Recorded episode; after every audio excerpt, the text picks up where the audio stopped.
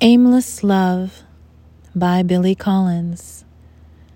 This morning, as I walked along the lake shore, I fell in love with a wren, and later in the day with a mouse the cat had dropped under the dining room table. In the shadows of an autumn evening, I fell for a seamstress still at her machine in the tailor's window, and later for a bowl of broth, steam rising like smoke from a naval battle. This is the best kind of love, I thought, without recompense, without gifts or unkind words, without suspicion or silence on the telephone. The love of the chestnut, the jazz cap, and one hand on the wheel.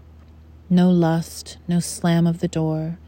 The love of the miniature orange tree, the clean white shirt, the hot evening shower, the highway that cuts across Florida no waiting, no huffiness or rancor, just a twinge every now and then for the wren who had built her nest on a low branch overhanging the water, and for the dead mouse still dressed in its light brown suit. But my heart is always propped up in a field on its tripod, ready for the next arrow. After I carried the mouse by the tail to a pile of leaves in the woods, I found myself standing at the bathroom sink gazing down affectionately at the soap, so patient and soluble, so at home in its pale green soap dish.